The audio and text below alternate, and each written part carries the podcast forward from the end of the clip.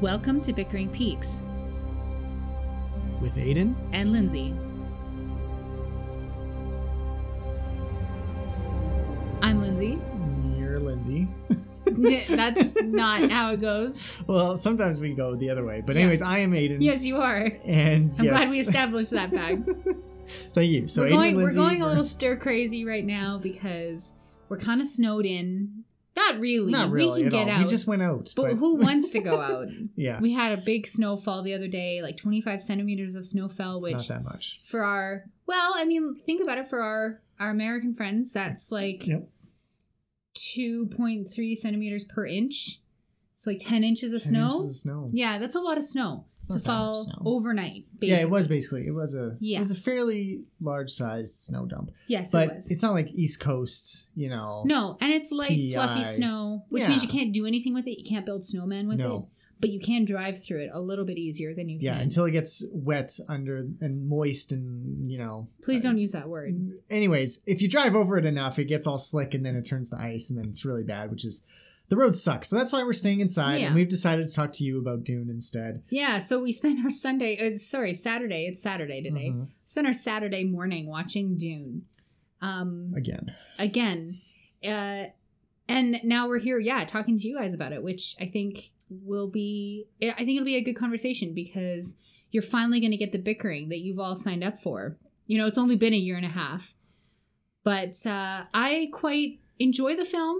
I don't hate it. Let's put it that way. Aiden has much stronger feelings about this film. It's one of the worst things I've ever seen in my entire life, and the theatrical cut that we watched today was somehow worse, um, which I didn't think was possible after watching the Alan Smithee three hour cut. This two hour and 15 minute version was worse. It, it You actually needed the extra space of the extra 50 minutes of terribleness that the uh, extended edition had. So, yeah, I did not care for this film at all. Lindsay seemed to find some redemption in it. I could not. Yeah, you tr- you didn't try though. I, That's d- the I, thing. well, I tried so very hard. I went in there with an open mind, and that mind was then just, you know, ripped apart by the terribleness of this film. Get out of my Let's start off by getting into our personal history Yeah, histories with this uh, franchise, yeah. as it were. Mhm. Uh, Dune, best-selling novel by Frank Herbert, Yep, written in 19- 65. 65 it won the 65, yeah. hugo award um it, it won a few a few awards actually it sold like 22 million copies worldwide translated into every language. It was all over the place, and yeah, it was. It's a very 60s book in some ways. it came out after lord of the rings after uh j.r.r tolkien wrote lord of the rings but it influenced so many writers who came after that in the same way that tolkien influenced fantasy writers this influenced sci-fi. Um and so many people have credited it as as formative the, the novel. Mhm. so it really is no surprise that by the early 1970s somebody wanted to make it into a film. Oh yeah, um but it took a long time. So i think the film was first optioned in like 1971 or something like that.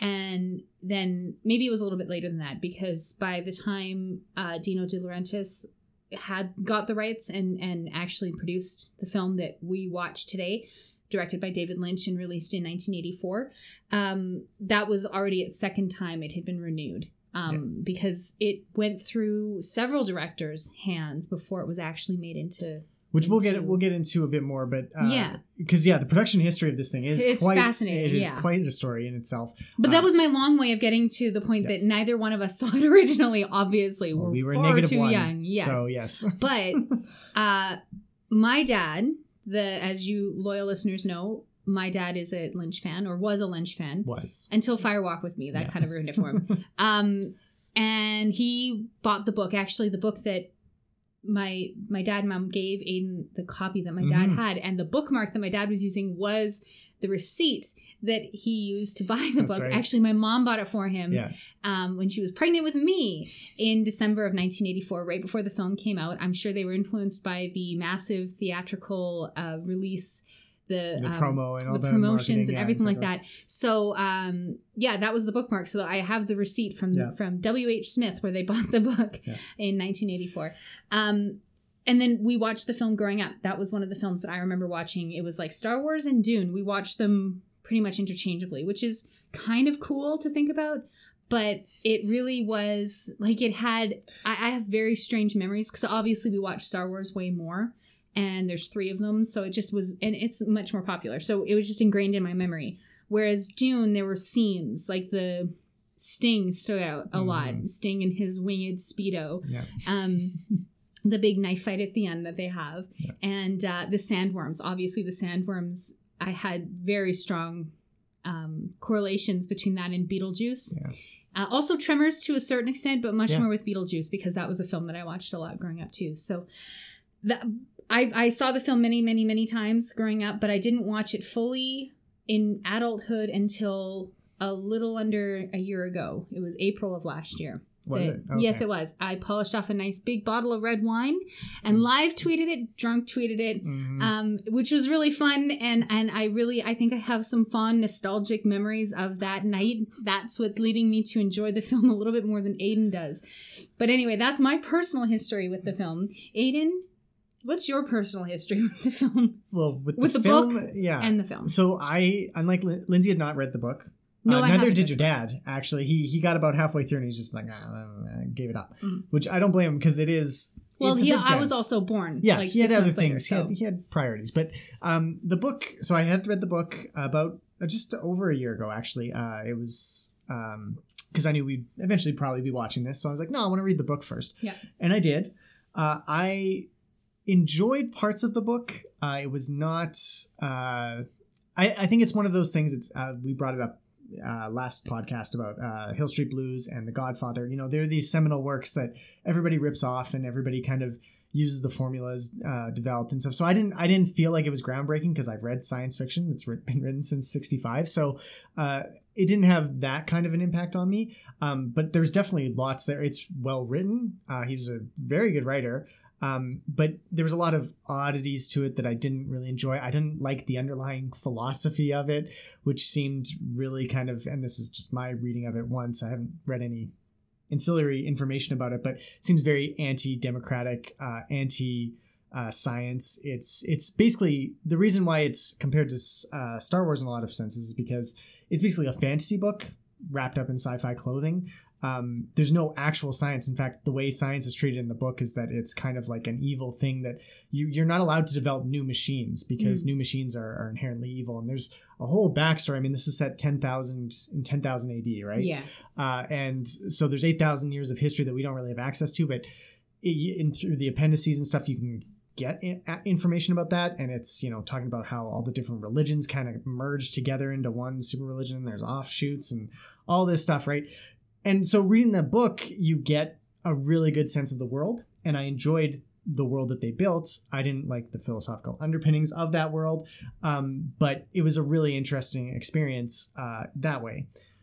And then you come to the film, and so when we, we when we watched the extended edition, the three-hour Alan Smithee cut, uh, it was it was very disappointing on a lot of levels. I think, like many fans of the book, I would have.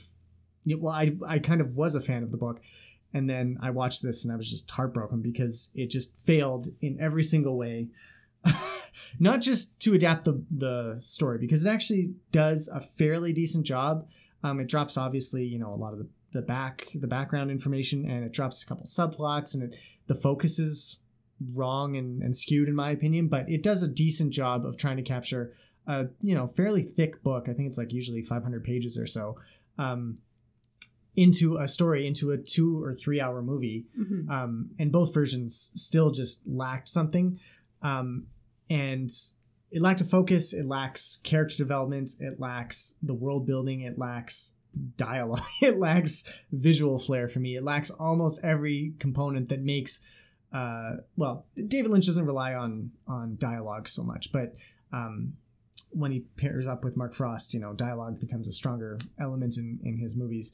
Uh, but you know, all the things that even make David Lynch movies great don't exist here in my mind. Uh, it's it really feels like David Lynch was trying to make Star Wars because that's what the the Laurentiis brothers tried to have him make, and it just blew up in everyone's face. So that's my quick. that, that's more interpretation, but yes. So we watched the extended edition together, uh, and then I hated it. You were quite drunk. You enjoyed it, and then we watched again and today, and it was even worse. So uh, that's my that's my short, not so short history. And that's of- it. That's the episode. We're done. We're Pretty gonna. much. Well, see everything I said about how terrible it was. Lindsay found Well, some redemption. I do. I think that, um, and and we'll get into it in a little bit more detail. But I think that w- for such a book that is so sprawling, and I mean, I've I've heard this from more than one person, um, that it's just it's such a dense book. It's a deep book. There's a lot going on there, and you can't do justice to that in two hours. And that's the problem with the the way that film studios were working back in 1982, 83 Mhm.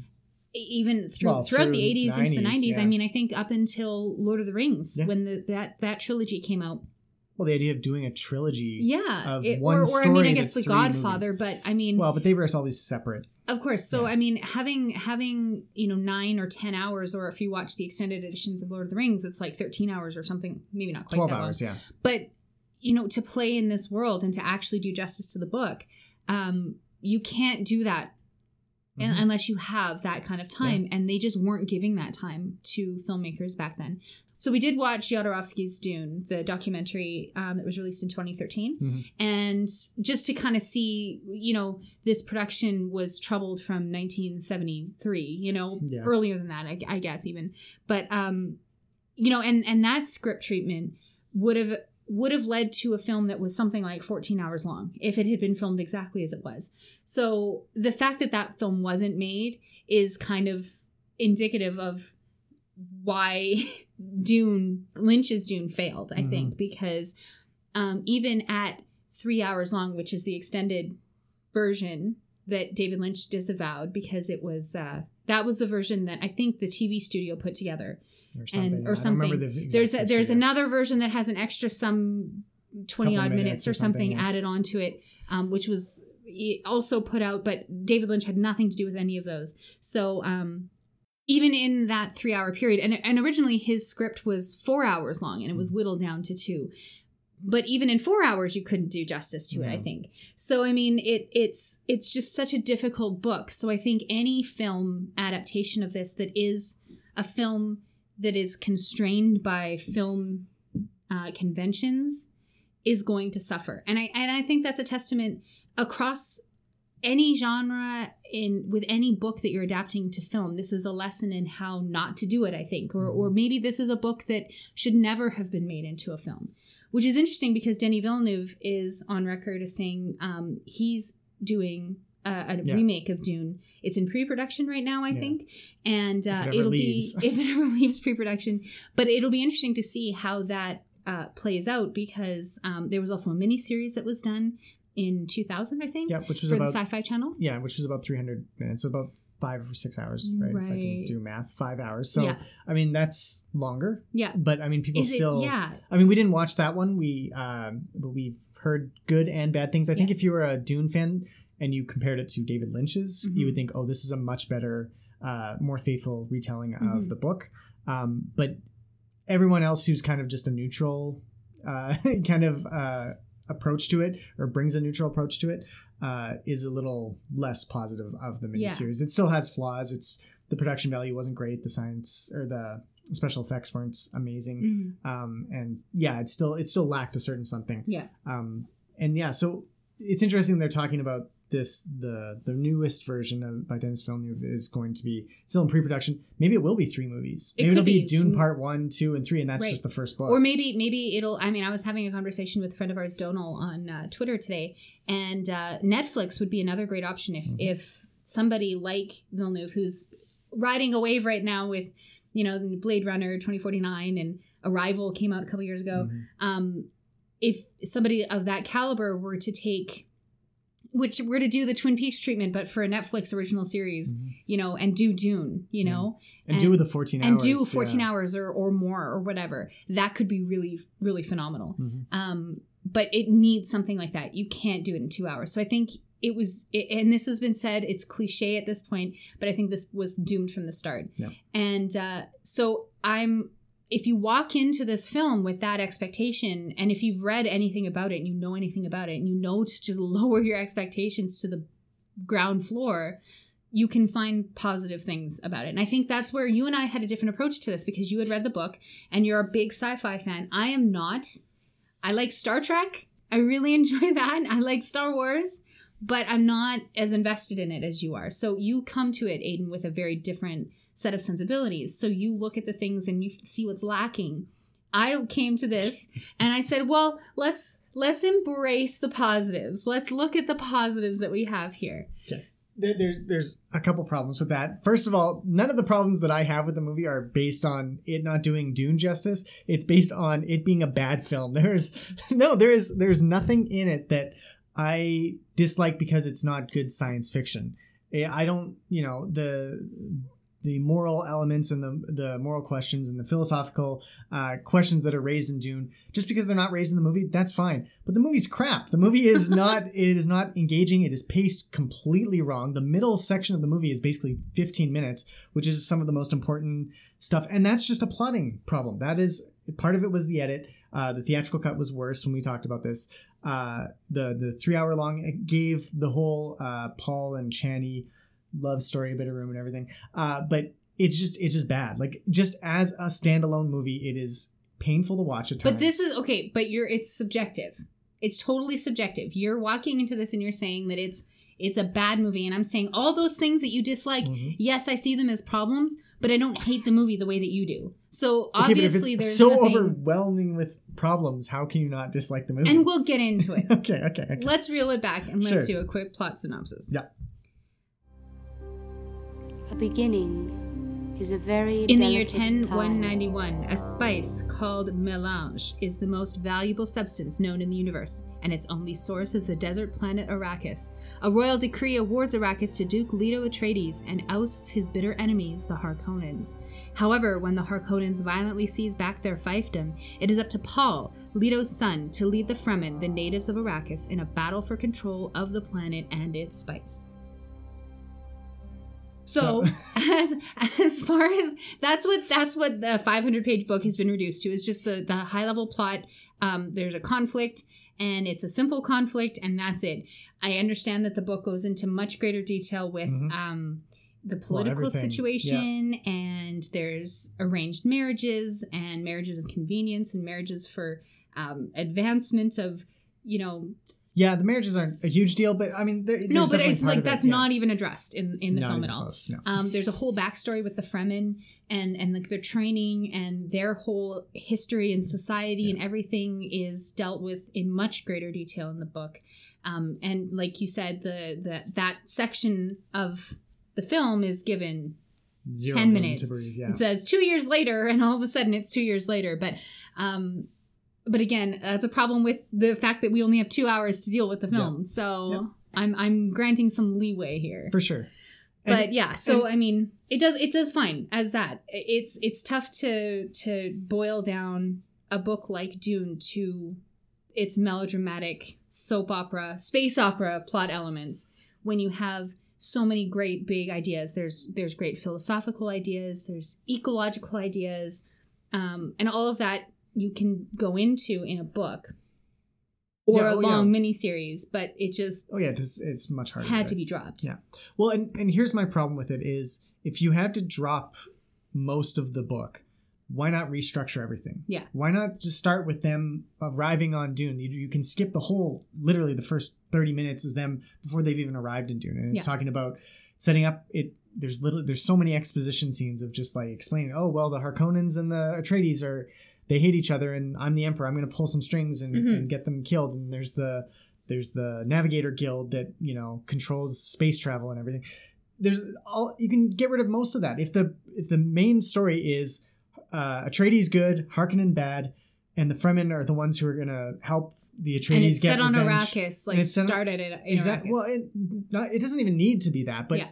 I'm just saying you can condense it down Well, I mean, into a different story. You've hired Virginia Madsen and put her in, you know, opulent costume to narrate the beginning anyway. Just give her a few extra lines, and you can erase the first fifty minutes of the film. Yeah, like, yeah. but then seriously. you do get rid of the guild navigator, and you do get rid of Um, Well, some and- of the things with the, the introduction of the Bene Gesserit and uh, Yeah. the whole So- issue with the the Reverend Mother coming and Mhm. dealing with Paul and all of that, um, Yeah. which are valuable. But you're right. There's But probably a different way to. No, but it is. It's it's it's a way to introduce those characters and introduce the Bene Gesserit. And But if you just remove them entirely from the picture, okay, You've So- saved 40 minutes and you've refocused on the core problem, which is not a vast interpolitical intrigue. It is good and evil. It is Star Yeah. Wars. It is what they wanted to make. They wanted their Star Wars. Universal Pictures, right? Was the ones who produced Yes. this.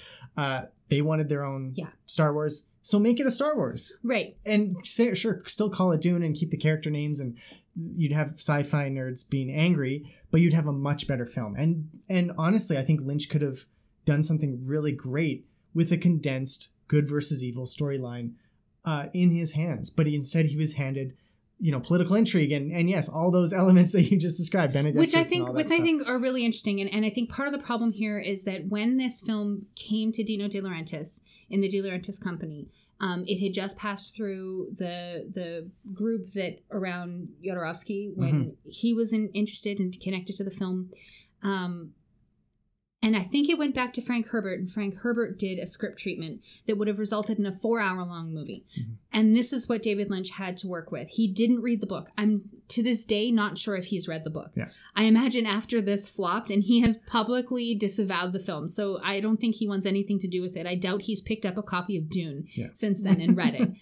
So, but he was handed a, a script treatment, and from that he wrote the screenplay Yeah. with help. But that was And- that's what he worked from. So he did have source material that he was trying to be loyal to, and that that was written by the author of the original book. So I think yes. there's some some of that can't be just well and that, thrown out. and that was the initial problem right i mean the, the problem with any project whether you're building a bridge or a movie is building understanding what you're actually building and Mhm. what you can build within the scope of the resources that you have if david lynch was eh, not david lynch if the Laurentiis brothers realized no we're going to make a two hour movie they would never have gone to frank herbert and said okay give us a four hour treatment why would you do that that's just terrible decision making this is terrible planning for creating a good project sorry, this is project management 101. it's it's true. Like you cannot start with one scope and then scale it back down to a different scope and expect the product to be as good.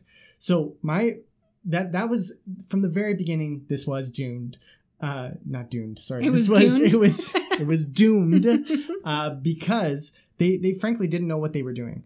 Uh, they they had this great book that was a sprawling epic, and they're like, okay, we're gonna make a sprawling epic in two hours, and then they didn't actually try make the cuts necessary in order to have an epic two hour film. Star Wars is an epic hour and 50 minute long film. You can do it. Mhm. And there was a good template out there. But they they decided I don't know what they decided. They never decided anything is what it kind of boils down to. Is Mhm. they said, Oh, Frank Herbert's great. We'll trust his treatment. Oh, it's four hours. Well, David Lynch, you gotta get it down to three. Oh no, we're gonna cut it down to two. Which is kind of the production history of in in a nutshell. Is Yeah. it started at four, Lynch produced a three hour version, they cut it down themselves. yeah, Lynch didn't have final cut. This is one of the things that he's been most vocal and upset about about Dune was the the very blatant fact in the final cut that he didn't have final edit hmm privileges. So hmm the Lawrence's brothers literally just went in there and, and cut it up. So I'm saying the De, De Laurentiis brothers. It's a whole family thing. I don't. Yeah. Even, I don't even know who it is, but the movie. Aiden, Aiden's thinking about Giada De Laurentiis. He's you know he's gone off the deep end. yeah, basically, but yeah. Sorry, Anyway. uh, but yeah. In fact, one of the uh, in the theatrical cut, at least, it, the film is uh, dedicated to Francesco. I think oh, I don't remember who it was, I don't but it remember was a De Laurentiis. it was a De so- So, um, yeah, it's a big family production. But Yeah, anyways, yeah. jumping off topic there. Yeah. Uh, so that that's the production history of this one. Let's let's back up a bit though. Let's Yeah, let's do the Jodorowsky Sure, we can uh, talk about that for a Dune. minute. so we watched the documentary uh, and this Alejandro Alejandro. Jodorowsky, uh, he he was yeah an avant-garde filmmaker. Mhm. Uh, yeah, did some really out there stuff in the the late '60s and uh, 1970. 70s, yeah. yeah. he had a, a couple of really big movies in Europe, especially very surrealist. Um, and so he had a producer in France who's like, we're, we're, gonna- we're going to make a movie, whatever you want. I trust you. We're going to make whatever. And he picked Dune.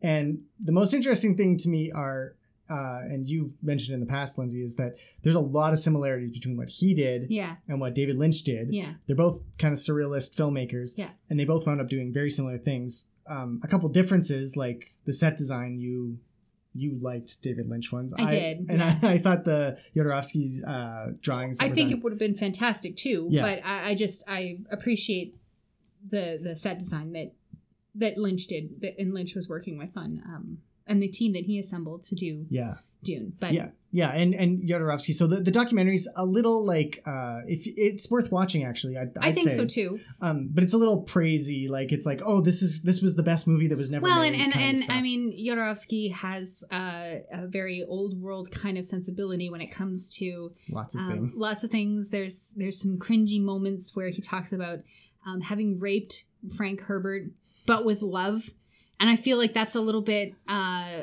it, it says something. I don't know. I don't know. But Yeah. anyway, um, his his approach to the casting, I think, was really Mhm. what caught my eye because, um, you know, for things like uh, Feyd-Rautha, he Mhm. wanted Mick Jagger, Mick Jagger. to play it, and do, uh, David Lynch got Sting to Yeah. play it. So I mean, you've got um, Yeah, Jurgen Prochnow for uh, Duke Leto is Yeah. is the David Lynch Dune, and then it was uh, oh, what's his name now? David Carradine. David Carradine to do it in, in Jodorowsky's version. Um, Salvador Dali was going to play the Emperor, and his muse at the time was going to be Princess uh, Irulan. Irulan. And so, I mean, it's like very out there ideas, but in in a lot of ways, very interesting ideas. Having his own son play Paul Atreides, Yeah, and then having David Lynch pick Kyle MacLachlan to to It's play a, very mo- a role much younger than like I think Paul is supposed to be fifteen or something when at the the story start. Yeah, at the start of the story.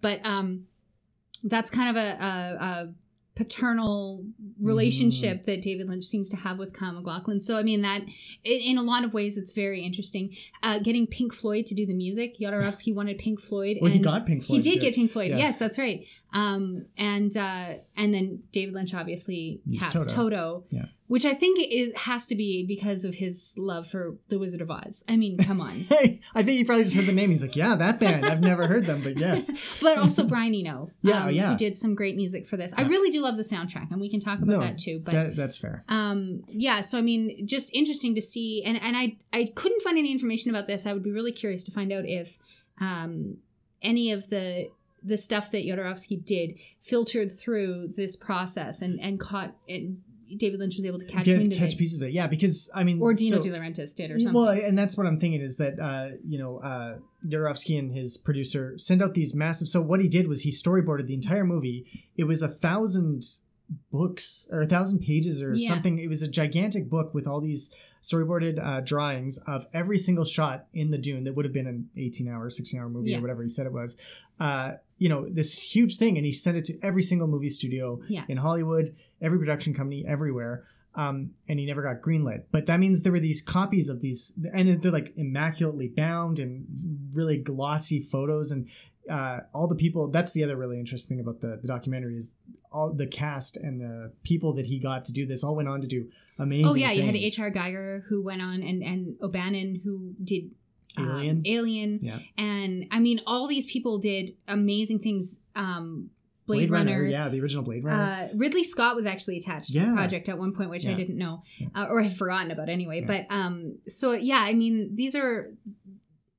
They say in the in that documentary that Jodorowsky's Dune seeded the the sci-fi world, and there's there's a lot of really compelling evidence that that is true. Mhm. Um, David Lynch's Dune had to have borrowed or had some of that influence come through on film. And unfortunately, Jodorowsky's version was never made. But having seen that documentary, it is really it, it is really fascinating to see that um, how that and then to imagine how that must have influenced yeah, that production. even if it's just, you know, stuff that, yes, like Alien had come out, I think, before Dune. I don't remember. But, anyways, there was, yeah, yeah, I think it was seventy nine. Yeah, so there were a bunch of seeds out there already, and obviously Star Wars had come out in, in the interim, and that Oh, yeah, obviously was the, the biggest influence on Yeah. the whole thing. I'd well say. on everything but then to, to think about if Dune had been the one that came out 1st Mhm. if Dune had been made in 74 75 right before uh, the episodes well a new hope yeah, yeah, came out yeah. episode four um, then how would that have influenced star wars Mhm. and the link then also coming back to david lynch who had been asked to do return of the jedi yeah. and then turning that down in favor of doing Dune. Yeah. Um, says something about the state of Hollywood. I think at the time everybody was clamoring for their own sci-fi movie. I think Mhm. and their own Star Wars. Yeah. So it's very clear to me, to us. I think that that's why this movie, why Lynch's Dune was made, and perhaps why Jodorowsky's wasn't made in '74. Yeah. So uh Jodorowsky had this yeah idea had been floating around in Hollywood, and then yes, at one point Ridley Scott was connected to the project. I think didn't- after Jodorowsky left, but Yeah. before Lynch Yeah. came on, before the film options had run out. Yeah. Um, and then yes, it winds up on Lynch's desk after he's been nominated for that uh, For the, the Oscar. Man. Yeah, yeah, for Elephant Man. Um, so he's he's a big in demand director, and yes, he picks this as Yeah. his next project, which also was interesting because uh, Jodorowsky had also not read Yes. Dune when he and when the French producer said pick anything you want, he says Dune. He's never read it. Yeah. So it, again, it has this cachet Yeah. of being this amazing sci-fi masterpiece. Mhm.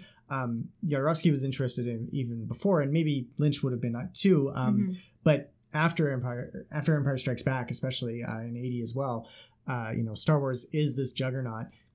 He turns down Return of the Jedi to do this. Mhm. Uh, it's it's a, a statement of of the the kind of I guess intrinsic appeal of Dune on creative types. Mhm. Really, I mean, Yeah. and uh, Jodorowsky's Dune is great at highlighting that because they just say, "Well, we're working on Dune," and then he could get anybody he wanted Yeah. really to, Yeah. to participate in the project um, before they even had money for actually making anything, uh, which is really interesting. So yeah, so Lynch gets it. It goes through that script process that we've basically described, where Yeah. Herbert had the treatment. Uh, Lynch cut down the script to about three hours. Yeah. filmed it. Yeah, it was filmed over the fall winter of 1983 in Mexico City. It was filmed entirely in, in Mexico. Oh, okay, Um, a lot of the the Arrakis scenes were filmed in the desert in the Chihuahua province, Okay. and um, or state. Are they states or are they provinces? I think they have states. I think they're states. Maybe they Yeah, are they- states. okay. Damn it! We don't know. Sorry, we just Mexico. alienated all of our Mexican listeners.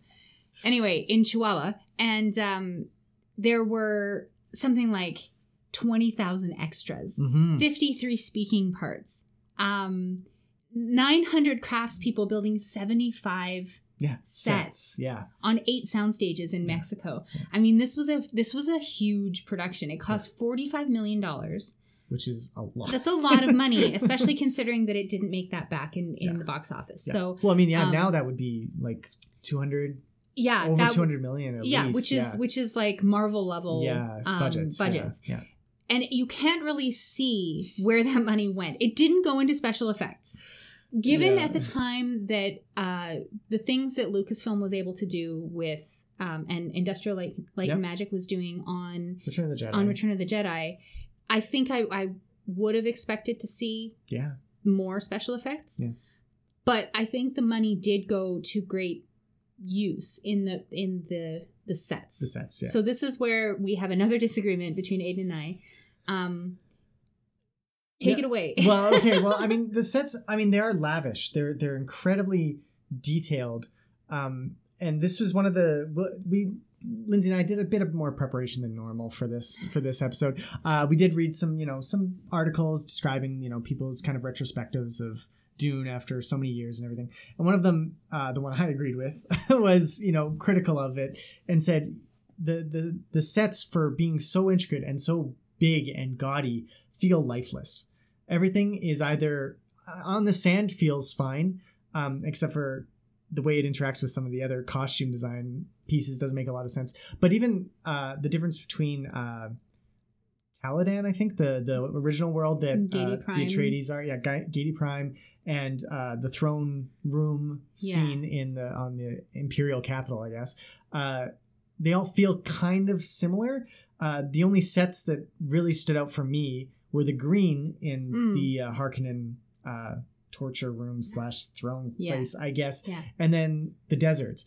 And everywhere else, all the other hallways are just dark. They're unremittingly dark. There's Mhm. just dark uh, walls, and th- there's no sense of space. Everything's really compact and tiny too. Even Yeah. uh, in the Atreides uh, castle on Arrakis, there's these a bunch of shots of like this panel opens up and there's these guys at a desk working security systems or something and a panel opens up and you get a, a, a an alleyway almost of small little triangles um, in which there's lasers shooting out defending the thing and it feels very cramped it feels very very restrictive um, and it's a shame because you look and you're like, oh my god, someone made that by hand. Like this is an incredibly well uh, constructed set. It has a very distinct.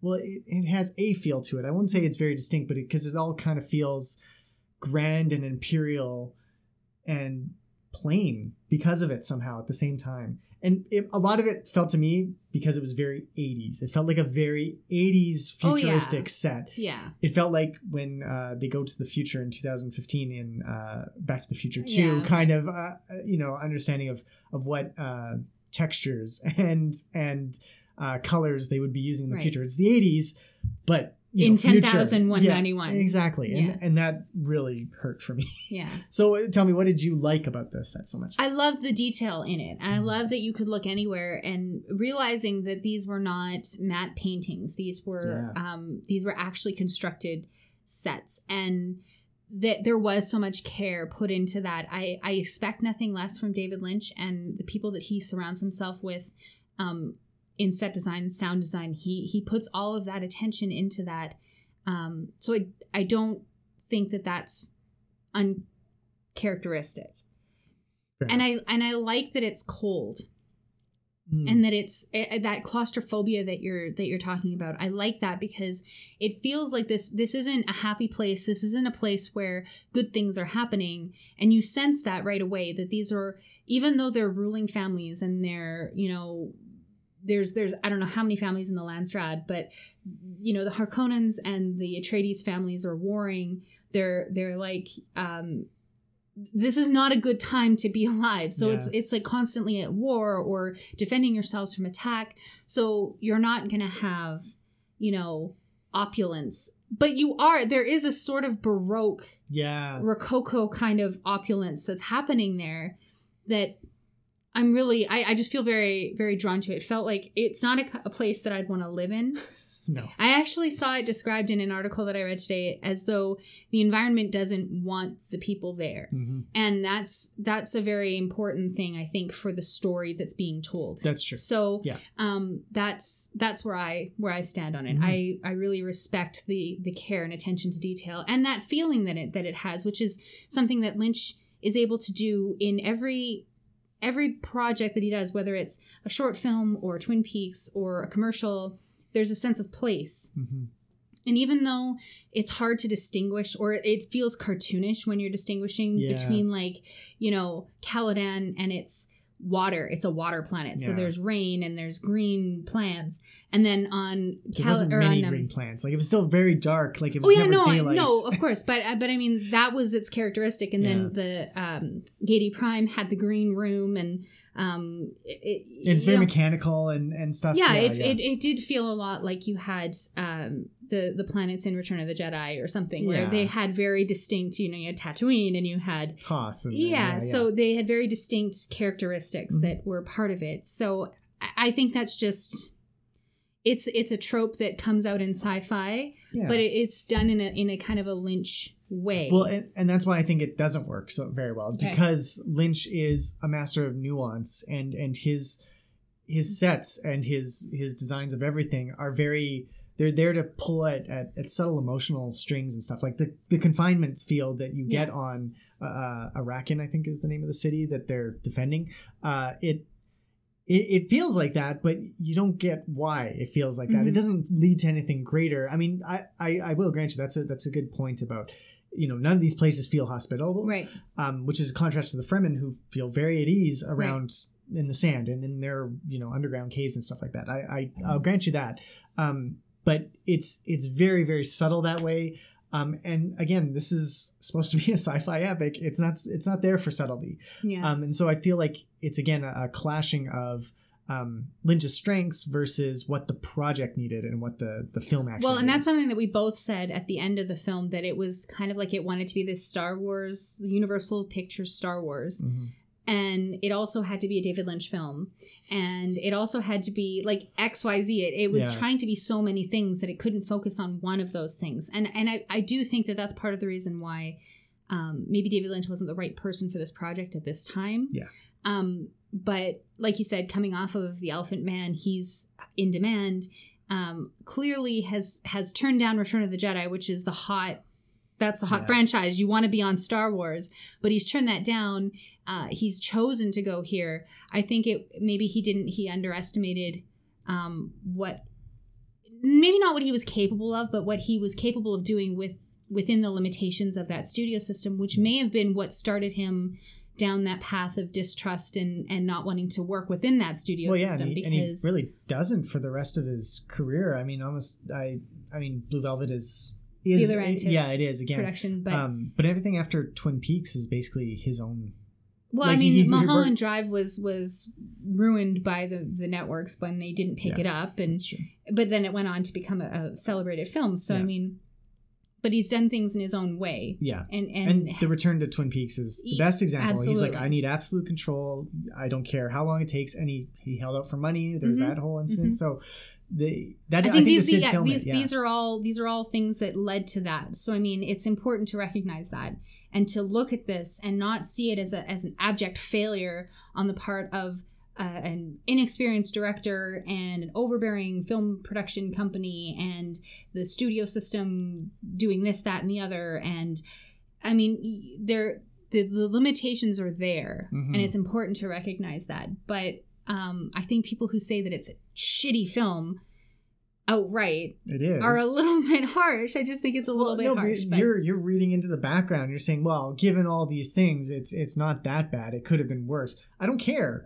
I mean, Okay, that, but the, you're right. the system failed the viewer really at the end of the day, and everybody did. And you're right. There's there's a lot of things that I, I liked your your suggestion at the at the top of the podcast about um, cutting out most of the first 45 minutes, say, of the film, and starting on the way to Arrakis. Or, or well, and it, it doesn't even need to be the same story. Like honestly, it can be inspired by Dune, and it's instead it's Paul. Yes, he lands on Arrakis, and right away he meets Chani, and it's their love story that that blossoms and forms the basis of of uh, his revenge, and she's there to help him along the whole way, and it's it's it's a totally different story. Right. Whereas you know in in the book even their relationship is is kind of important but it's really kind of secondary to everything else that's going on because paul is a godlike character who's been created through generations and they tried to keep all that stuff and it hurts for Well, okay, and this is a good place to start talking about the characterization Mm-hmm. because um, I think rather than rewriting the whole movie and starting down a path of inspired by, which Aiden is well on his way to doing, I think at this point. i'm gonna write the fan fiction i'm writing the spec script for the next two hour dune okay i'm sorry. He's emailing Denny Villeneuve right now.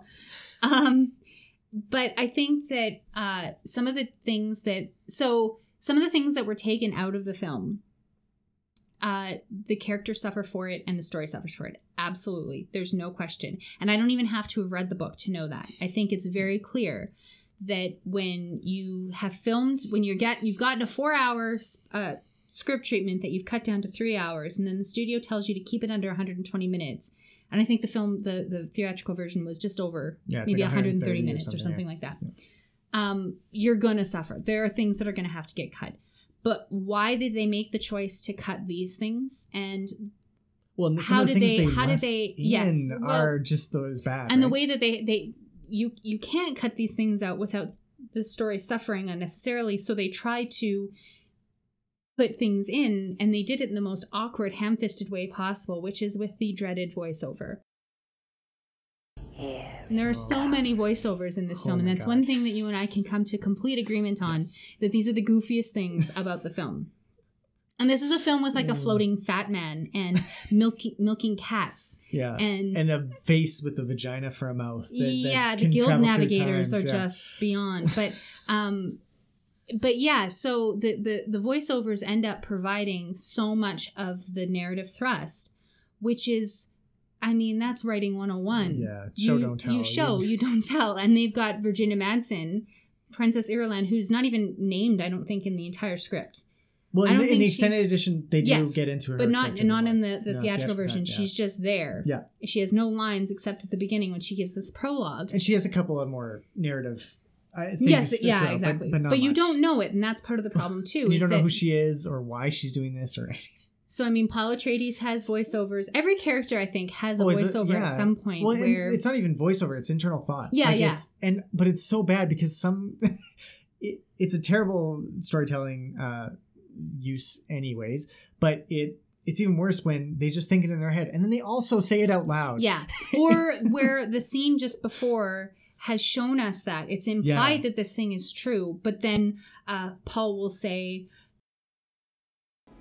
um, because it's just it's like it's so obvious and and it's like you don't trust your audience enough you're holding our hand way too much it's it's unnecessary so it just it it does nothing except cause the film to plod and, a little bit. And I think that's a Lynch thing. I think that is a Lynch problem because Lynch, in a story like Blue Velvet, um, he has no problem doing that. Um, but he's not in this mystical world where it feels like Lynch. And this is another one of the articles you read is that uh, Dune is what you get when you have someone who doesn't give a shit about science fiction Yeah. and building a sci-fi world tries to take over the the reins of it. And it felt like this because uh, he didn't he couldn't connect to the humanity of Paul or any of the other characters because they're kind of fantasy characters. They're they're they're in a make believe world, and Lynch couldn't find the grounding that he needed to do it. Whereas literally every other one of his movies is set in the real world. right mean, but there are mystical elements, elements. that come into it and i think that's why that's part of the reason why cutting out the Bene Gesserit stuff which we haven't gotten into but that's those this whole background of um, this sisterhood of women who obviously sisterhood of women duh um, they they've been around for something like 80 generations and they have been manipulating bloodlines in order to produce this super being called the Kwisatz Haderach and you've pronounced that so well. I, I'm a Thank positive guy, guy, guy. I can never do it. But anyway, sorry. And it turns out that uh, Lady Jessica, who is uh, Duke Leto's favored concubine, not his wife, but that's Paul's mother. She's given birth to a male child instead of a female child, and this male child was born out of love. And of course, he ends up being the the Kwisatz Haderach. Um, the Luke Skywalker figure, which Well, takes yeah. on, I mean, his character is the one that I think suffers the most, even though he's he's the main character and he's played very well. Tom Mhm. MacLachlan does a wonderful MacLachlan does a job pretty good job. um, playing this role, but it's it's unclear. Like you said, his humanity is is not really understood. yeah. And at the end, I mean, at the end of the book, you have this sense that it's it's uh, it becomes like a religious. Oh yeah, he becomes a god figure Right. because he. I mean, he basically is. He has this Yeah. ability in the in the movie. It ends with him causing the rains to fall and Right. changing the face of Arrakis, which is what the the Fremen want to do. Yeah. In the book, it's much different. He's basically become a religious figurehead, and the jihad that he mentions in the movie Yeah. uh, is kind of becomes the Fremen purpose, and they're going Yeah. to spread the gospel of Paul Muad'Dib yeah. uh, all across the universe, right? Right. And so it's Which is problematic in its own right, and I think Mhm. that's the point of the book. yeah, having not read it, I'm going to Yeah. tell you what the point of the book is. Yeah.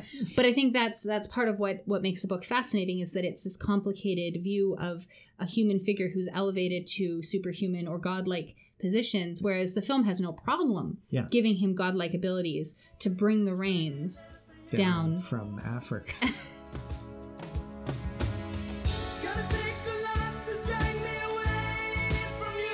sorry, it was the Toto joke. There was going to be at least one Toto joke. I'm sorry. um, which I, I think that ma- that turns the story into something completely different, Mhm. and I think that that is a direct response to somebody like Luke Skywalker, a character like Luke Yeah. Skywalker, kind of taking control of Well, of that in this in It- this story. Exactly, and- it's interesting that uh, Jodorowsky, we, in the documentary, his ending is described, and it's, very different from either one. Mhm. Uh, in that one, Paul dies, but his consciousness spreads out into everyone, Yeah, um, and they all say, "I am Paul," and and Yeah. it's it's like uh, you can kill the, the man, but you can never kill the spirit and the, Or the idea, that he has, um, which is obviously Christ-like and very exactly religious in a different sense, but Mhm, yeah, but it, it fits Jodorowsky's thing. Yeah. Uh, this one doesn't really feel like a Lynch ending at all no, uh, it's far too happy and far too neat and tidy. I I honestly think he would have done a better job of, and then you know, and then he went and killed seven hundred billion people or something. You know, that would have having been a the exit. Yeah, exactly. Yeah. Like that would have felt more Lynch like. Um, and yeah, so it's it's just an interesting change in Paul's character. Absolutely. Um, and it ripples out over all the other characters that he comes Mhm. into contact with because um and the Fremen are the ones who suffer the most i think based yeah, on the your description cuts yeah for sure. based on yes. aiden's description of what the fremen do they're reduced to this um, small band of like resistance fighters who need a leader Mhm. even though big ed is their leader um, Yeah. and really i mean i think that that kind of undercuts this this idea of their their ability to sustain their their culture and sustain Mhm. their um their whole race of Yeah. people by harvesting water in in very interesting ways wind tunnels and stuff like that and they have these giant caverns underneath the sand where where, they've been collecting they've water. been for- thousands and thousands millions of deciliters i think is how paul puts it um of water beneath the Mm. surface and then paul can just like snap his fingers and his Yeah. eyes go blue and and he he- ends up causing the rains. causing the rains, Yeah. right? So it it it it removes their agency in a in a very uh, contrived kind of way that I think readers of the book might have. Maybe that's one of the reasons why they disliked it. I don't know. Yeah, well, I, yeah. I mean, it was part of the reason why I disliked it because the Mm-hmm. Fremen are are a very interesting concoction in the book, and here they're just like they're. I, I don't know. The, you lose the sense, like I mean, okay, we'll, we'll just get into the political Mhm. correlates real easily. Dune obviously is Not obviously. This is a reading that you have. Okay, yes, I'm not okay, sure yeah. that it's. No, it's true. I mean, this is this is my interpretation of of the book, and in some ex- uh, to some extent the movies. But obviously, Arrakis is kind of your Middle East, Saudi Arabia esque place with the the hardy Bedouin types who who can survive no matter what, and and they they uh, they fight against the decadent Western imperialists Right. with their homosexuality and their control of the oil that makes the global uh, universal economy go Yeah. right uh, it's it's a very direct correlation if you choose to read it that way it's obviously not the only way you can you can read the book at least for sure um, but if you do kind of read it that way uh, the it's really interesting in the book to, to look at the Fremen and how they're portrayed and how they're set up. And yes, like they're set up, they have different clans and and kind of Paul eventually has to gain the trust of all of them in order to, you know, lead them all. Whereas here, it's simplified to a single, yeah, you get Big Ed on your side and you're done. yeah, you hop on a sandworm and Yeah, and everybody loves you. lasso a sandworm. You're good to go. and right? make out with one of the women, and we won't get into Chani just yet, but Right, but we Um, will get into. we will get into Chani. Uh, yeah, but in the in the book, it's it's it's much more complicated, and they have uh, there's there's a lot of um, heroizing. I don't know if that's an actual word, but they turn the Fremen into heroes um, based a lot on their their kind of privation and the way that they're they're considered really tough because they don't have anything in the world. They're, they're just naturally hardy and and you know amazing warriors because they have nothing and it's it's a very that's one of the parts that really bugged me about the book because um i mean it's just it's a very simplistic really overly simplistic way of looking at warfare Mhm. especially the, the the big war is like oh well these guys can beat our Sardaukar who are also you know trained to do with nothing and are tortured until they have no feelings and Mhm. all these things that that kind of feed into the to the kind of anti-liberal bent in the book Mhm. um, you don't get any of that in the movie and in some ways i guess you know from my philosophical standpoint that might make it a little bit easier to swallow but it lacks it you have no idea who any of these things are Yeah. or any of these people are or what their motivations are or what their background is Right. They're just considered oh they're the they're the pesky rebels you know Mhm. and it felt like again they were going for you know the rebel alliance in star Right, wars Right. um, but even the Rebel Alliance is better set up than that. I mean, it's it's weaved into the plot, whereas the Fremen are always just like, oh, they could be our allies and we could Yeah. exploit them, and then Paul basically just winds up exploiting them to get revenge on the Harkonnens, Yeah. and that's the whole extent of it in the movie. Right. It feels really weak, and it doesn't it. It it just it's not a good uh, device for developing their characters or their situation. Well, and it, it's like everything serves to be like convenient plot devices for Paul's personal vengeance of his father, Yeah. really. Um, because it's uh and, and it happens with the Fremen. It happens with um, the weirding modules that Yeah. I mean they're completely destroyed when the Harkonnens come down. He has one blueprint, and then he Yes. can all of a sudden make make hundreds of hundreds of thousands thousands of of them them, yeah. so that he can arm the Fremen with this these weirding modules that they can mine from the desert planet Yeah, of Arrakis. somehow, Yeah. I don't know.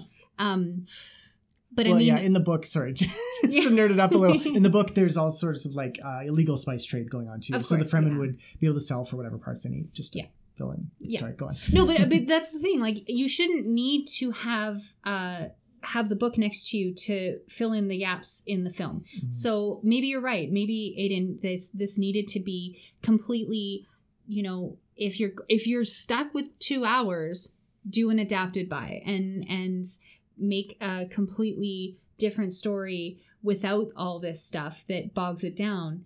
because there are there are so many things that that come up that there's all of a sudden two children in the and I'm like, what the hell are these two kids doing here? Are they two of the hundred best warriors that Paul has been given to train in the weirding way?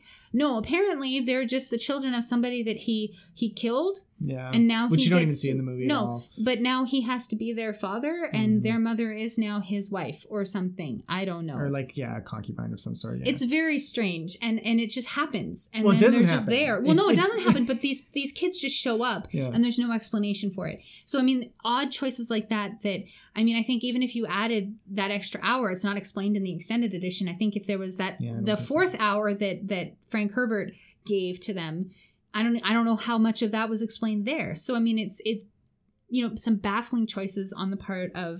um well, Lynch. It ultimately yeah, comes down to Lynch, it- right? It is. I I mean, even in the three-hour version, a lot of these problems are still there. Uh, one that's slightly better. Let's talk about her, From my dreams. Chani. Yeah. Uh, in the theatrical cut, it is the worst, and I'm putting air quotes around this Mhm. because nothing deserves a more love story Mhm. of all time. I mean, it's literally. She says the line that we've seen her say three times in in Paul's uh, forward-looking dreams that he has. Yeah. He can read the future, right? Uh, and she says, Tell me of your Uh, and then she says that line, and he says, "Oh, Chani, I've known I've loved you all along." Yeah. And then they're making out, and that's it. That's the- Underwater. Yeah, like it's like in over his like dreams a yeah. not really then they you know it's it the, the whole love story is is condensed like you said down to a few lines of dialogue and It's an overlaid makeout scene That's it's very it's very quick and this makes up a huge portion of the book well. It's not a huge portion, but it is it is a significant part of Paul because it's him as he's falling in love with Chani. He's he's uh he's coming into Fremen life, Yeah. right? And he's he becomes one of them, which is kind of hinted at here. I mean, the fact that he rides the the uh seahorse I was Well, gonna call the sandworm. the sandworm. or when he he wears the still suit and he Perfectly, wears it yeah. in the the manner of the the way that You know, blood, yeah. and that it's it's hinted at that there's a prophecy we're never told what that prophecy is but we get we get a sense of paul everything he does fulfills Fills the- some aspect of that prophecy um so i mean i think it's weird because in some ways the story holds your hand way too much and in other ways it doesn't at all exactly. So it can't it- make up its mind whether to do that. so or it, it is very frustrating to watch um and it's a it's a tremendously confusing story if you don't Yeah. know what's going on or if you miss something because they're Yeah. whispering that's Yeah. that's another thing even especially in the voiceovers but sometimes even when they're having important conversations their their voices are really low in the mix Well, and they're it's it's a to- very international cast. You've got Jurgen Mhm. Prochnow, you've got Kyle MacLachlan, you've got Francesca Annis, you've Mhm. got um, people with all manner of accents, and it's it's difficult to understand at the best of times. But when you've got this, you're whispering, and there's you know other noises and Sound things going on, on. If you look away from the screen for a minute, you miss something very important, and all of a sudden you're lost. Which is why it's interesting. I found out today that when this film was first released, they gave out two page cheat sheets to audience members so that they could keep up. Because, I mean, in the first five minutes of the film, maybe a little bit longer, you're introduced to all of these crazy Words. words the Kwisatz Haderach, the Bene Gesserit, the, The different Guild planets, Navigators, yeah. yeah, all the planets. I mean, it matches up. Star Wars does it too. But if you call something the Force, you kind of know what you- is. and you explain it right away what's the force you know and then it's a convenient oh the force is the energy field that binds all of us uh, the Bene Gesserit no idea you just see one you see two of them and they're talking about their prophecy that they've been working Yeah. on for 80 generations it's not the same like it's it really lacks it that could be done better. Let's put it that way. There are places where it could have been done, handled a little bit That better. is the biggest understatement of this thing. I'm but I know trying you very hard to be positive. to be positive because I, know. think that it benefits no one to shit all over a film that, that- I mean Lynch has publicly disavowed it. He shed on it, So so we should too because it is that bad. I'm really, really sorry. I'm, this is me trying to find the positive of this film. You're you're pointing out some things that I had not considered, and yes, but there are 20 bad things for every good thing you're pointing out. I'm I'm sorry.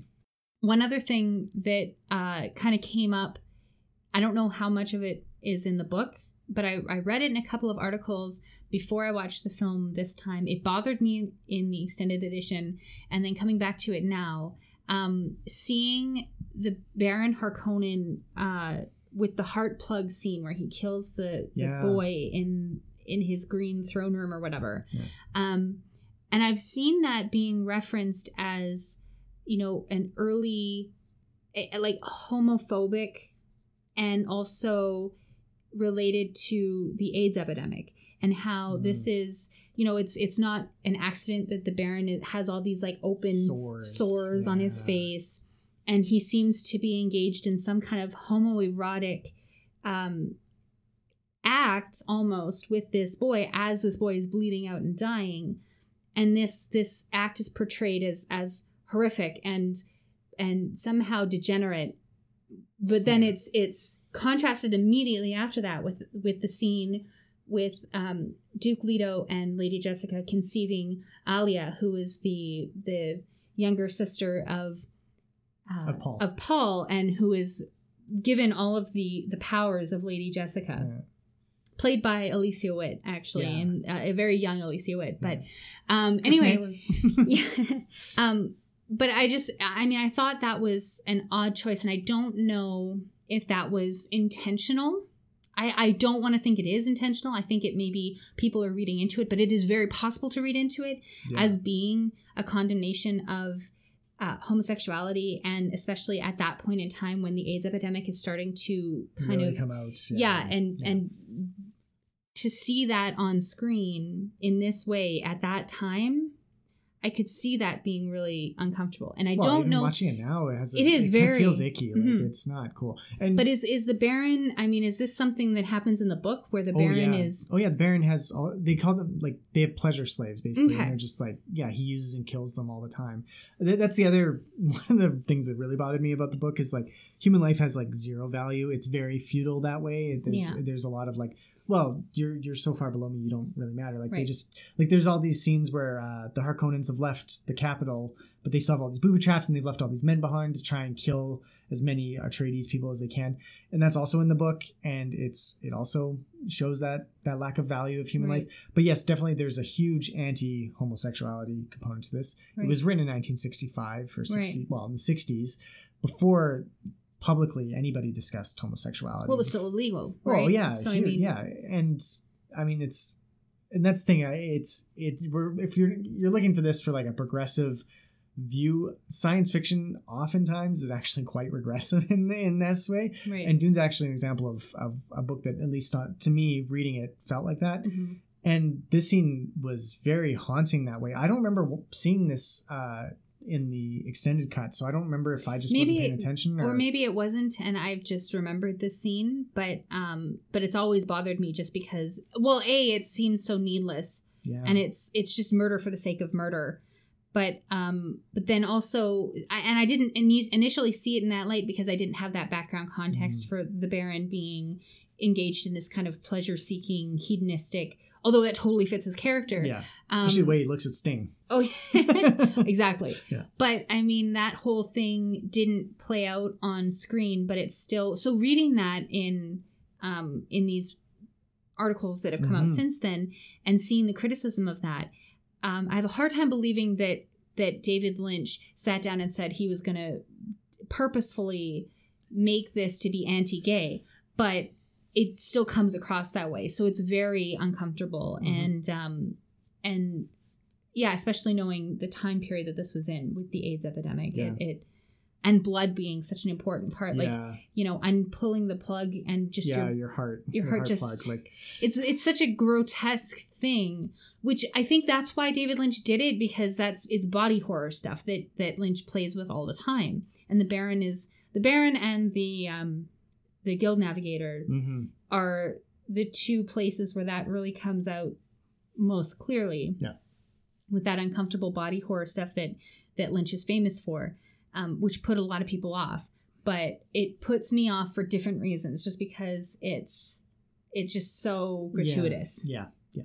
So kind of related to everything else. Uh, it's another visual aspect that Mhm. I found kind of interesting, uh, and it fit in with the it, with the uh, scene design or set designs and everything Mhm. like that as well. But the costumes, uh, you know, there's some there's some laughers in there. Uh, the the Sardukar who are like the Imperial shock troops, they basically look like they're hazmat suits. Like they they they look completely impractical. They have like a little window to see through. I mean, any sort of troop would need all their senses available. you know, it's just really bizarre stuff, and not at all how it's described in the book. Mm. Um, and then the the Fremen still suits uh, that collect all the water. They leave the face exposed where you do your most sweating and your hair, you know, would lose. Anyways, it it, there's stuff that just doesn't make any sense as well. They're black on a desert planet out in the heat, so like that makes zero sense as well. Uh, you know, there's a bunch of small things like that. Uh, Jessica's uh, like I, I I liked some of it. Um, absolutely, like the Bene Gesserit when they're bald and they like they have the shaved head wants to become a Reverend Mother Mhm. which is a stage of being a Bene Gesserit, I guess. Uh, you know, they, they get they shave their head and they they have like these really kind of ornate dresses and stuff. Looks really great. The uh, the Imperial uh, guardsmen and stuff like and the military uniforms. I, I Mhm. love the fact that they like this is like it, it it creates a setting of um, this is like a military feudalism again, Mhm. and that's that's one of the big things about Dune is that history's kind of cyclical almost. So Yeah. you're kind of back at this galactic or universal uh, feudalism, and Mhm. that's why there's dukes and barons and everything, and that that's how people's uh, lives are decided. And everybody owes feudal allegiance to their to their overlord, right? Mhm. Um, and so the the military uniforms really give that sense of that. But then there's you know the visual effect of the personal shield, which is three Yeah, boxes of right. terrible 3D graphics, uh, and they're they're just confusing as hell, even as to what they do and how they work.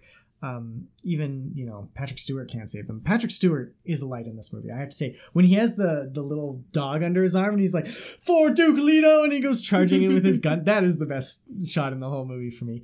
Um, but yeah, so I mean, there's some there's some good pieces there and some oddities.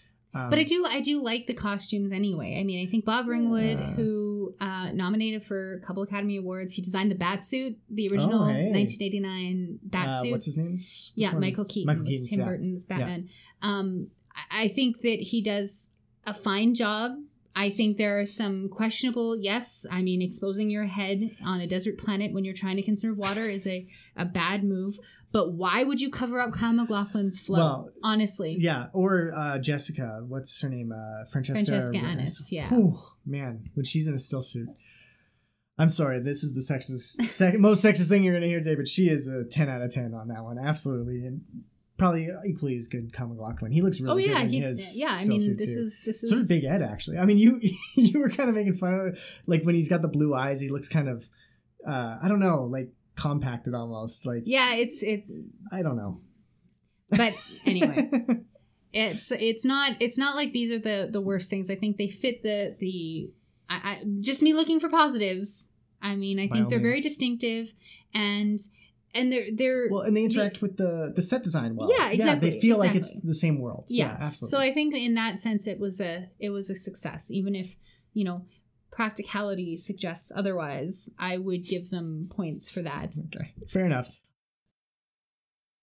We are in your hands, Doctor. Your gift of the still suits is much appreciated. Would you give us an explanation? So one thing that we did, I think, agree on is the music, which was pretty good. Um, Yeah. I, I, you know, a lot of the time I didn't know it. It, didn't, it doesn't sound like Toto, the the poppier stuff of Toto. It, it feels like Toto's more like It's 80s um big film score. It's it's Brian Eno. It's a Brian Yeah, Eno yeah. meets meets Toto, right? Yeah. Like that's what and the soundtrack really does benefit from that. I mean, it's it is, is a little jarring mhm, to have electric guitars playing with uh Big Ed and Agent Cooper riding a sandworm across the desert of Arrakis, but I mean, it works in some way. It does very much work. It's it's a very 80s film. Yeah. There's no way around it. I mean, but whatever, it's fine because I think it's it does work very well having um a band of that type and a, a musician or a producer like Brian Eno Mhm. also also working on um, composing some of the, the songs here. It just works. I don't know what Yeah, else no, to it- say. it's true, worth yeah. li- it's worth listening to. Yeah, of all the, there was only one. Like I laughed a lot at this movie because it's so bad, but there was only one electric guitar part that I did laugh at, which is good because the rest of the movie I laughed at many things. So of all the elements of the movie, music I was the one the I laughed, made me laugh the least. Yes. So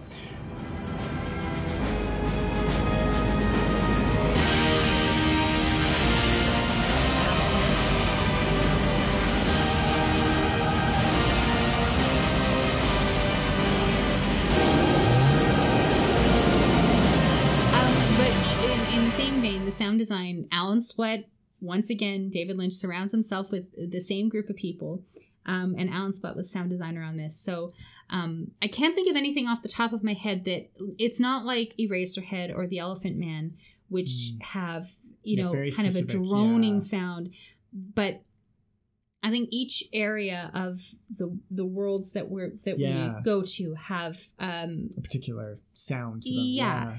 and I think that's um I think that's to be expected. So it works. Yeah. Just like I so I think that's that's one place where, you know, the music and the sound design are the two places that I think we can both agree. Except here's where I come in. The the mix is just terrible. Like the the whispering is is completely unnecessary. sure. And then the the uh again it's mostly just the overdubs and the, the the internal thought processes, but you know, they come in at awkward timing. You can tell a lot of them were dubbed well after the fact because they don't allow time for the audience to like hear it and interpret uh, what's being said before the the character continues talking or, or something else happens in the scene or something. Right? Well, and that's where I think it's very clear that um, those were added when that last hour was chopped off, Yeah. and a lot of the maybe this plot development would have happened, you know, in space that had been cut. Um, now all of a sudden it's being relegated to, you know, they've called all the actors back to Mhm. do a voiceover, and they're not editing the scenes at all. They're just going to put them over top, so that that makes it awkward when. Um, you know, Paul is speaking uh like an aside or an, an Mhm. internal thought, but Lady Jessica's face is on screen or um yeah. Because they all sound, Chinese faces yeah, somehow they all sound the same. when yeah, I mean it's yeah. very well, you can tell that it's Paul, but it's just they, it's jarring. he's not on screen, so you don't know whether he's actually saying it or whether Yeah. it's internal. So there's a lot of that going on. Um, but also, you know, usually with an aside, you focus on the person who's having the the aside. You know, so it, like in Shakespeare, when a character has an aside, they're speaking it to the audience. There's no question whose whose thoughts those are. Whereas here, it it does seem like it.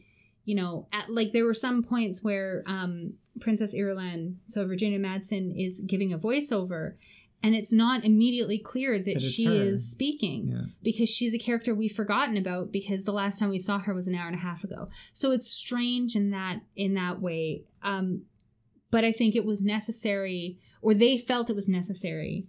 It's not necessary. I think a lot of those asides and internal thoughts could have been stripped. Without yeah, the honestly, it wouldn't affect We've already much, yeah. mentioned that, Yeah. but um, they felt it was necessary to keep the plot going. I must not fear. Fear is the mind killer. Fear is the little death that brings total obliteration. I will face my fear. I will permit it to pass over me. So we asked some of our uh, loyal listeners and friends to um, send us their thoughts about the film, and uh, we got a few really good responses.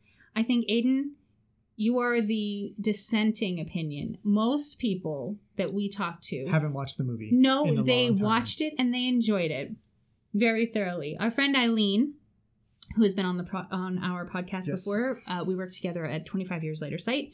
She is one of my fellow editors. She says, Dune is an imperfect film to be sure. No one can claim otherwise. But despite the many criticisms, I still really love the film. I resisted watching the movie before I finished the book. I can't imagine what it must be like to watch without having done so. Pretty near impossible to understand, I suppose. The bleak tone and majestic visuals perfectly capture the mood of the book, despite the many plot alterations and deviations. Dune is not a happy story. Even though Paul Muad'Dib is successful in his quest, the outcomes are almost worse.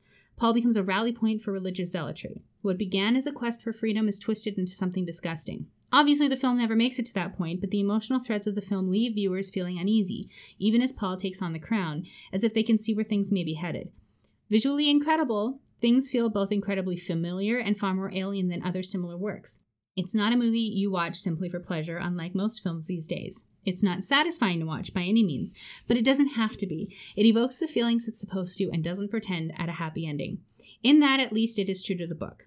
And who doesn't love a nearly nude Sting, a fantastic score by Toto, Sir Patrick Stewart running into battle with a pug, or the wind frequently blowing through Kyle MacLachlan's glorious mane of hair? She just she did just name the best parts of the movie. She far. did. She did. We all we both said that, which I think is is hilarious. Um, but yeah, I disagree with everything. I mean, like, I, I the ending feels uplifting. It shouldn't, but it does. Uh, and yeah, I just no. Sorry, go on to the next one. I'll okay. save all my my hatred until the end. Um, another one of our writers on 25 Years Later site, Rob King, he writes that I certainly don't hate Dune and I've never fully understood why someone would side eye at Aiden. That was my own aside. Rob didn't say that. But I felt it. It is its very own flavor of science fiction. When I first watched it, it was on television, playing in rotation with films The Lakes of Soylent Green, Westworld, and 2001 A Space Odyssey. I was in junior high watching all of these for my first time in the early 90s, maybe 1993. I remember seeing the posters for it in the video rental stores as a child in the 80s. It wasn't foreign imagery, the sandworms Kyle MacLachlan suited up. Now the political story was completely lost on me. It gained in nuance as I grew older. I've never successfully gotten into the novels, so Lynch's version is my entire knowledge of it. I can see being annoyed at the Harkonnens. The imagery ascribed to them is uncomfortable to say the least, but that was also completely new to me in science fiction in those formative years. Dune feels like a logical initiation into a grittier, more adult science fiction when one has grown up on Star Wars predominantly and Star Trek reruns only when sick in a back bedroom with nothing else to watch on daytime television. The stakes feel higher and the danger sharper, more jagged and evil in the world of Dune amid its filtered scenes and unavoidable spiced eyes. It is difficult for me to put into words. I was certainly not surprised somehow when I got to college and met a girl who was a fan of Dune. When I visited her house to watch the film, she informed me that she was a practicing witch. I mean, right? the whole environment with that film just felt complimentary, and it has to me ever since. So, Dune to me is a definable palette in a spate of science fiction experiences, colors, stakes from childish to adult, that I think of as pit stops in my journey through pop culture and film.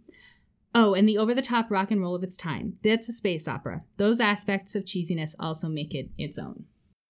All right. No, I think he makes a really good point about this being a grown up sci fi, which I oh, think it is. yes. And I think that's something that I really feel drawn to when I talked about it feeling colder and Mhm. more um, inhospitable. Um, I think that's exactly the feeling that I had uh, that Rob put into words here more beautifully and more eloquently than I could.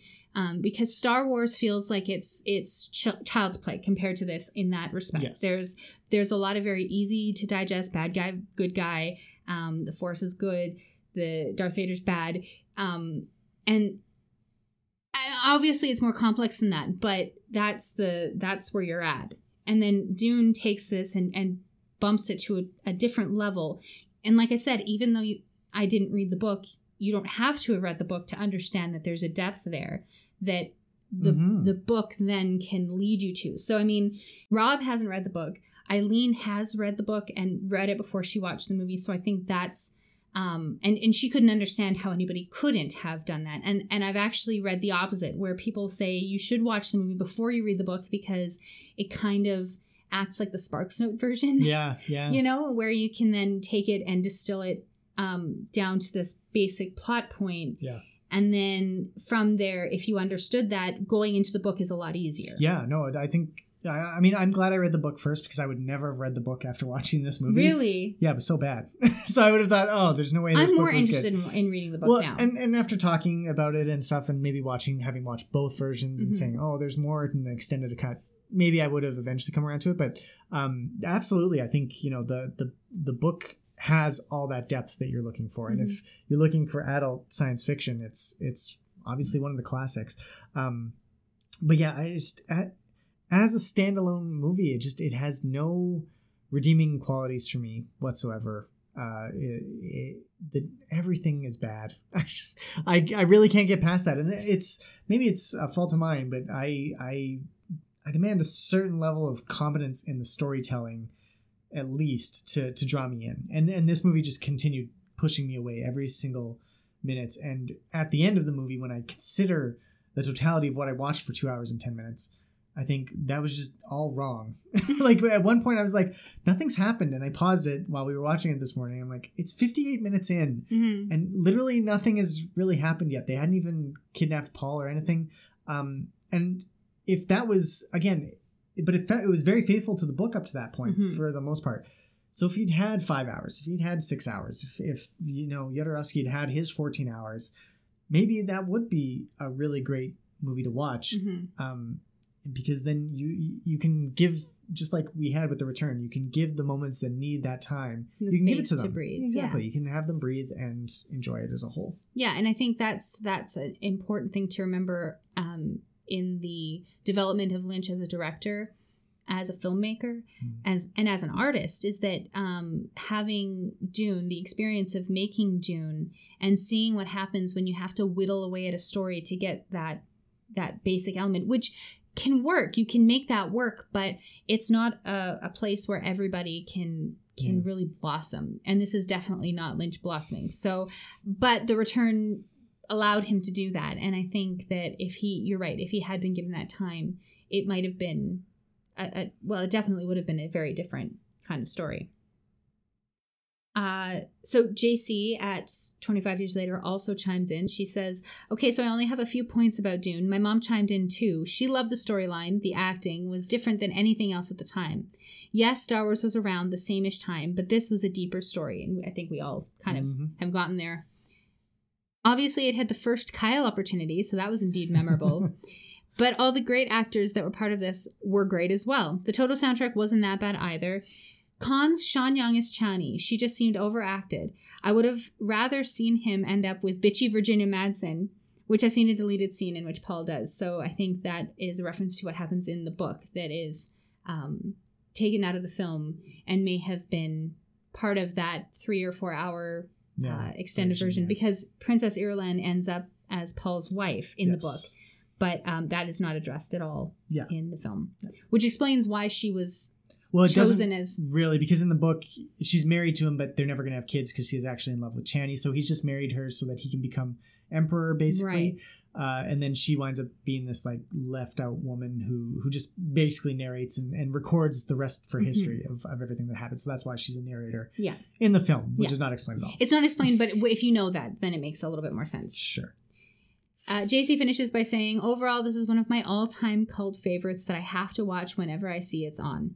If only for the speech that Kyle gives to all the Fremen warriors. Believe me, if I heard that speech, I'd follow Kyle into a fire full of spice worms with only my char chuck killing weapon and still suit. So, yeah, again, another person who really loves the film for all the reasons that you seem to dislike it, Aiden.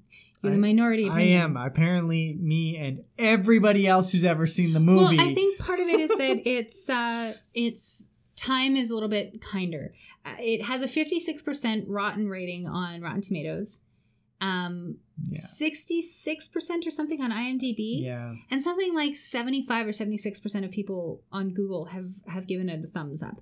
So I think over time people have have started to look at it a little bit more kindly. I, I don't I just don't get it. I mean, there, I was laughing. I was laughing at how bad it was. It's almost like The Room. I mean, and and that is not a good movie. I mean, I love watching The Room because it is bad and funny, but we should not confuse funny because of bad and good. and I don't know if people are. I honestly people might be like, "Oh yeah, that that was so cheesy and bad. I I really love watching it because it's a mindless movie." And that's fine. And it's fine to enjoy it for that Mhm. reason, but I mean, let's not let's not give it 5 out of 5. well no and, and that's what i mean like i don't love love the movie but i don't hate it either i don't i don't there aren't many movies that i hate. I think the only movie that i ever hated was sin city and i walked out of that movie. It's Yeah, the you- only movie i've ever walked out But you of. just didn't like the gore. yeah exactly. It was a very specific part of the movie that i disliked. So i mean I, I get it that you're adding up like if i was in your mind i would hate this movie too because you found nothing yeah. redemptive about it. But but it's interesting that you mentioned the room because uh, i put this out on twitter and a, a lot of people did respond to us. If you're interested in, in checking it out um, you can go find our tweet. I'll link to it in the um, soundcloud description.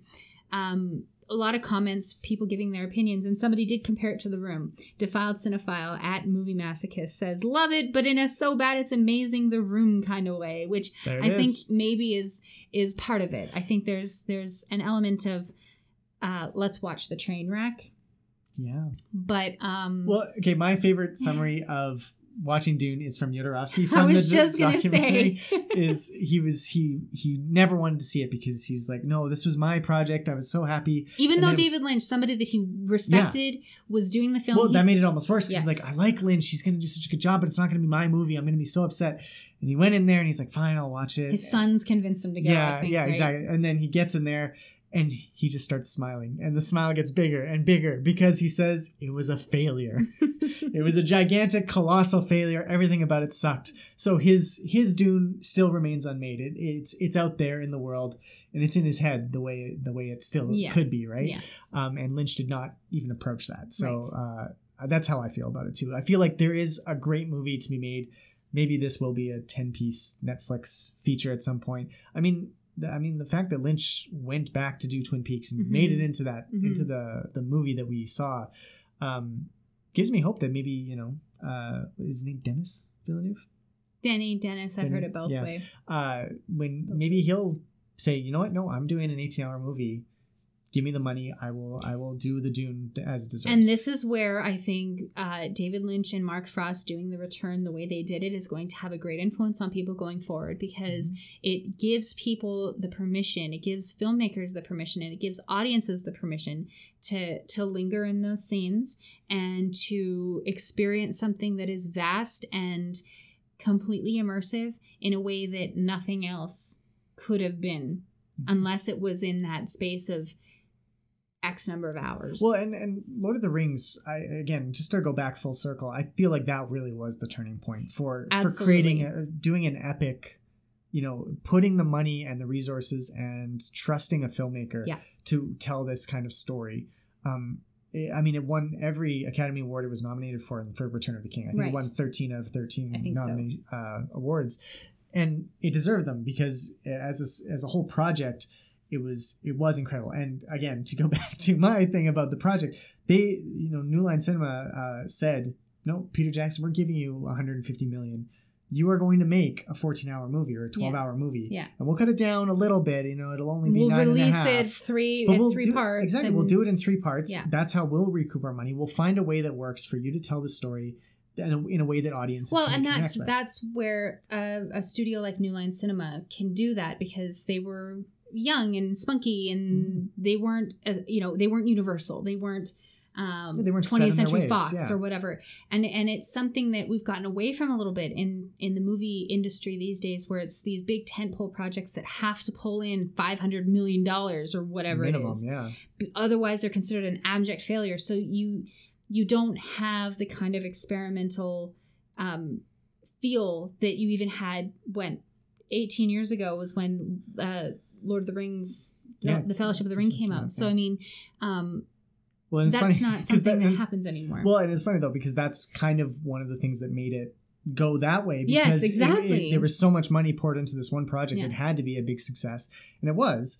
Um, And now you have yeah, dc and marvel making like they're adapting things from comic books that Mhm. are you know what 60 years old in Yeah. some cases right or older Yeah. so those are adapted screenplays Yeah.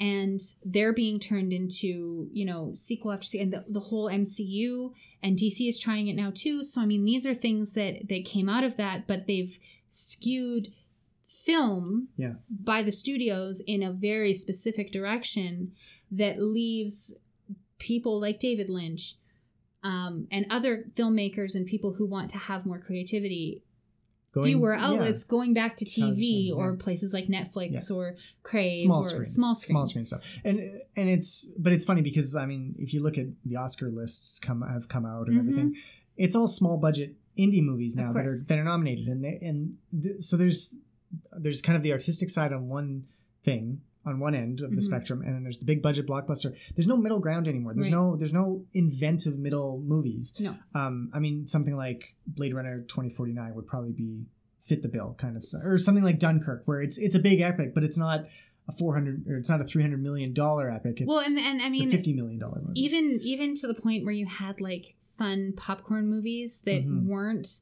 big budget films but they weren't art house films either Yeah. like the era of the rom-com has completely yeah, disappeared, Yeah. um so you know that doesn't exist anymore It- it's just a totally different landscape when you when you've polarized things to the degree that we have Mhm.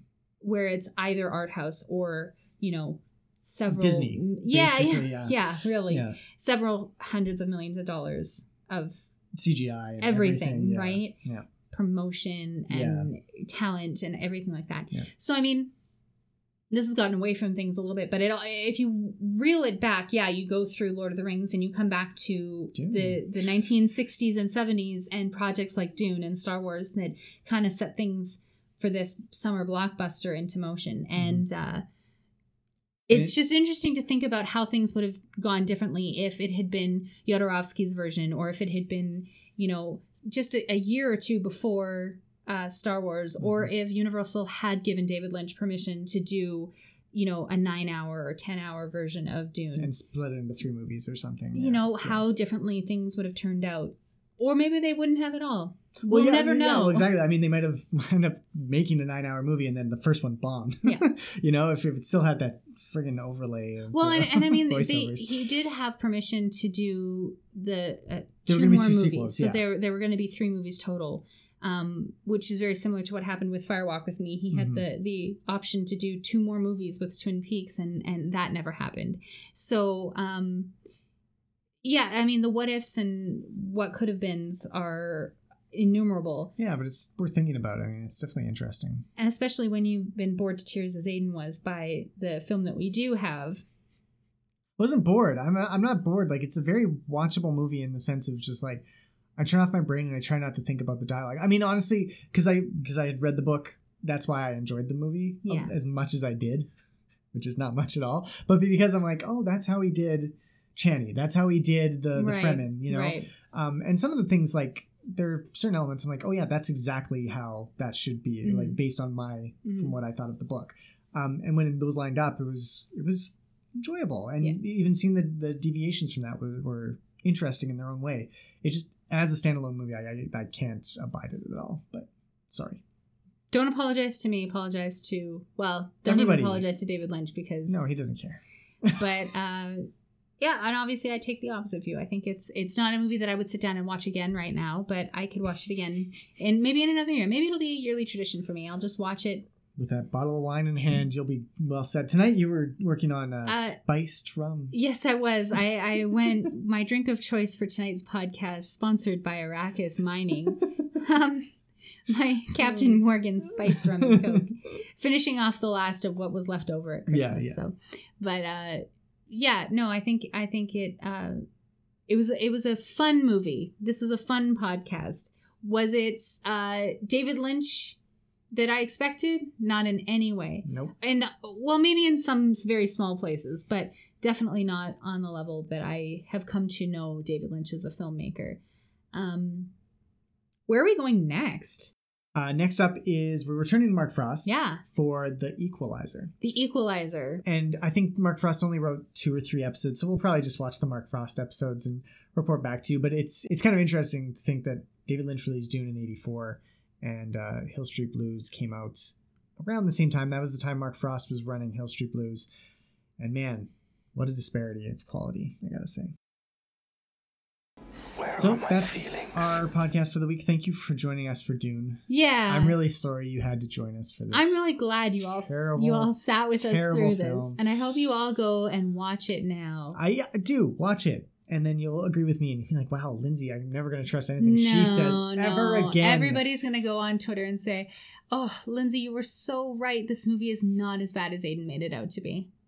No, you won't. But I'm glad you think that.